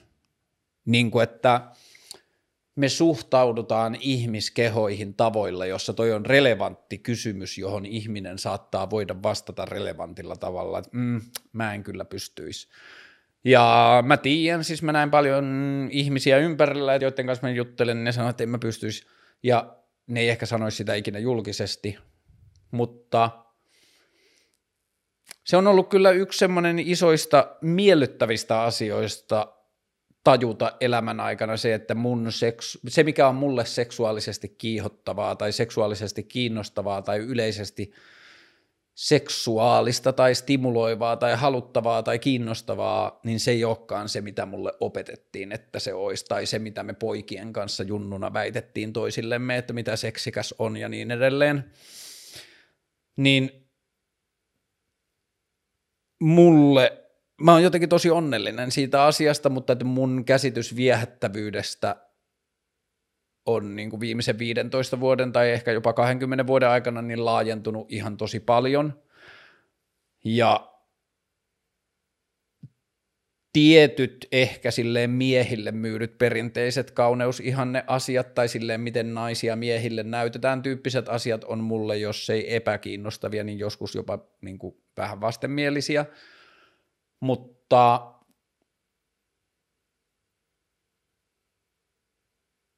ehkä se niin kuin oman ajatusmaailman vanhollisuuden tai siellä olevat jotkut lataukset näkyy parhaiten. Mä en todellakaan ole hyvä Tinder-käyttäjä, mutta mä välillä tylsys, tylsyyksissäni tai sitten joskus, niin kuin, en mä tiedä, ihmisen kaipuussa myös, mutta että välillä niin kuin selailen Tinderiä ja Tinderissä mä huomaan, että sitä katsoessa on joku semmoinen niin alamieli tai syvämieli, joka lukee sitä jotain niin kuin semmoisena niin kuin visuaalisena kirjastona jotenkin sille onpas hyvät tissit, onpas hyvä perse, aa, bla bla bla. Niin kuin aivot tekee jotain semmoista analyysitasoa, mutta sitten niin kuin oma henkilökohtainen niin kuin pintataso on silleen, että haa, en mä katso naisia sillä perusteella, onko niin hyvät tissit vai hyvä, hy, hyvät tissit tai hyvä perse. Mä katson, niin kuin, mua kiinnostaa se, että onko ihmiset kiinnostavan oloisia tai tuleeko niistä energiaa tai onko ne niin kuin, avaimen reikä uuteen universumin tyyppisesti. Ja se taso niin kuin siitä maailman lukemisesta on täysin riippumaton jotenkin siitä ihmisen kehon muodosta tai koosta tai öö, suunnista ja leveyksistä ja paksuuksista. Et vastaus kysymykseen, pystyisinkö ihastumaan ylipainoiseen naiseen kautta pystyisinkö tapailemaan ylipainoista naisia, naista, hell to the yes. Ei mulla ole mitään semmoista niinku preferenssiä, mä en ole koskaan niinku ehkä löytänyt tai tunnistanut itsessäni, että minun naistyyppini on tällainen, pidän ruskeaverikoista. Ei, ei, en mä usko, että on mitään semmoista juttua, että tämä ja tällainen visuaalisuus on musta viehättävää kun se viehättävyys tapahtuu aina jossain muualla tasolla kuin sen niin kuin hiusten värin tasolla tai jotain, että ihminen on viehättävä, jos se on viehättävä, jos se niin kuin energiaportti aukeaa ja ne universum, universum vortex mitäs täällä on tyyppiset jutut, niin silloin se on kyllä täysin merkityksetöntä ja riippumatonta siitä, että minkä näköinen se ihminen on. Ja varmaan toikin on semmoinen asia, jossa niinku niitä ladattuja odotuksia ja toimintamalleja ja kuka on kova jätkä ja minkä niin kuin poikien jotkut keskinäiset kikkelin mittauskilpailut ja kaikki tollaiset, niin varmaan ne vaikuttaa jollain tasolla omaan toimintaan, mutta ainakin mä pyrin aktiivisesti taistelemaan sitä vastaan ja niin kuin tunnistamaan ne itsessäni ja korjaamaan toimintaan, jos sellaista on, koska mä tiedän henkilökohtaisesti, että se, että onko joku ihminen ihana tai viihdyttävä, viehättävä tai seksuaalisesti kiinnostava, niin sillä ei ole mitään tekemistä sen kanssa, että minkälainen keho sillä on. Totta kai, siis totta kai, en mä niin kuin, noin, tota mä en tarkoita, vaan mä tarkoitan sitä, että – viehättävä keho voi löytyä, tai viehättävä ihminen, tai niin kuin seksuaalinen viehättävyys voi löytyä minkä tahansa näköistä kehoista. Totta kai meillä ihmisillä on niin kuin omat esteettiset mieltymykset, ja me tykätään erinäköisistä ihmisistä, ja meillä on jotain noita ferronomi, ferromoni, mitä ne on, ferromoni-asioita, että me haistellaan toisiamme ja koetaan viehättävyyttä ja jotain muuta, niin totta kai meillä on preferenssit, ei mun mielestä kauniit ihmiset ole samat ihmiset kuin jonkun muun mielestä, eli en mä sitä tarkoita, kun mä sanon, että ei sillä ole mitään merkitystä. Totta kai mulla on omat asiat, mistä mä tykkään, mutta ne ei selkeästikään näytä olevan rajoitettu johonkin tietyn näköisiin ihmisiin. Mitä mieltä Eskimo-jäätelöstä? Vitun hyvä tuote. Sitten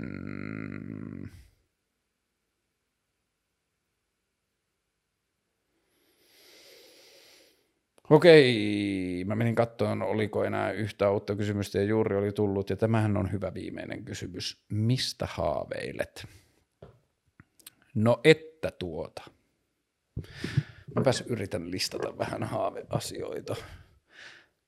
Mä, eh, mä haaveilen siitä, se on yksi haave, että keskusteluohjelma tai tämä YouTube-tekeminen tuottaisi mulle toimeentulon. Se on yksi haave, mutta – se on haave, jonka tämän ohjelman olemassaolo on esimerkiksi tärkeämpää kuin toi haave. Eli toisin sanoen mä en anna itselleni oikeutta tai lupaa mitata tätä ohjelmaa tai sen onnistumista sillä, että tuleeko siitä toimeentulo, mutta se on haave, josta mä haaveilen. Mä haaveilen, että mun elämä olisi sitä, että mun perustoimeentulo ja vuokra ja muu tulee siitä, että mä tiedän, että haa, tällä viikolla mä teen kolme haastattelua ja sitten mä nauhoitan yhden yksin puhelun. Se on mun yksi haave. Mistä muusta mä haaveilen? Ähm, No yleisesti mä haaveilen toimeentulosta. Mä haaveilen, että mä löytäisin paikkani maailmassa, jossa mä, mä saan jostain rahaa asioista, joita mä osaan tehdä, jotta mun ei tarvitsisi pelätä, mistä mun vuokra tulee. Se on iso haave. Öö, mä haaveilen äh, Rolex Day-Dateista.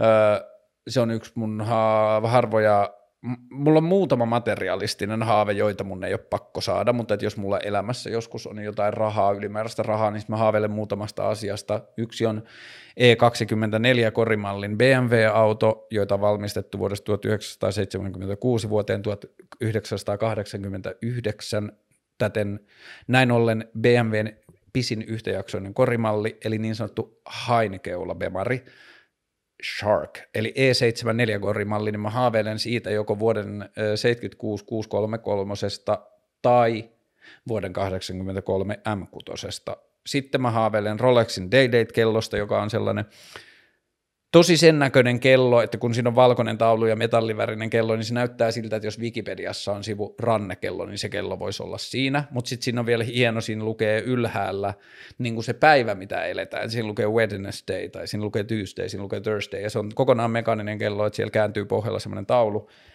Ja se, miksi mä melkein haaveilen siitä eniten, on se, että sit kellosta on, siihen saa myös suomenkieliset päivämäärät, tai suomenkieliset päivät, että sä voit katsoa, että jahas, se on 14 päivää ja elämme torstaita. Niin siitä kellosta mä haaveilen. Se on tosi tosi kaunis kello.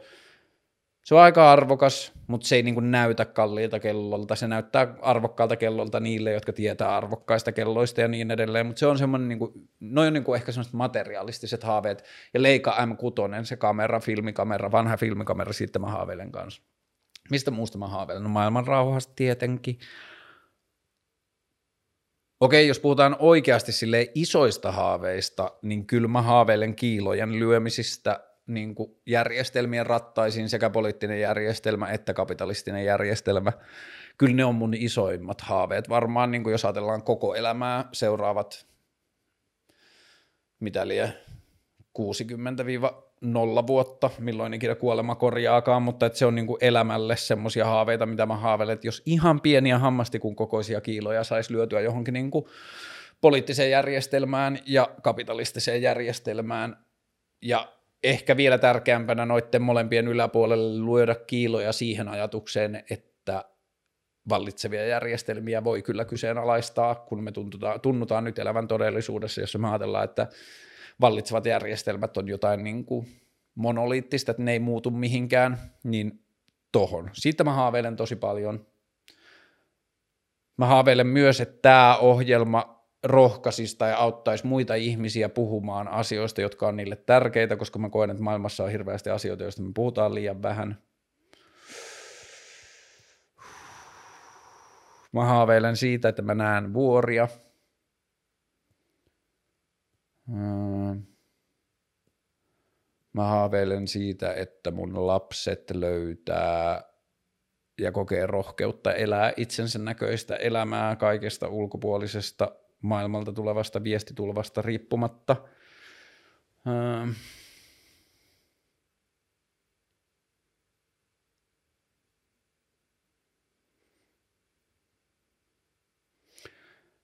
Nyt on viime päivinä ollut aika vähän tarjolla kaupoissa noita suffelipuffeli, suffelipuffis salty, se uusi sinipunainen karkkipussi, niin niistä mä haaveilen myös vähän. Pitää ehkä käydä kierroksella, jos niitä olisi jossain Muita haaveita eipä tule nyt isompia mieleen. Kiitos tästä päivästä ja olkoon huomisesi voitollinen. Kaikkea hyvää. Moi.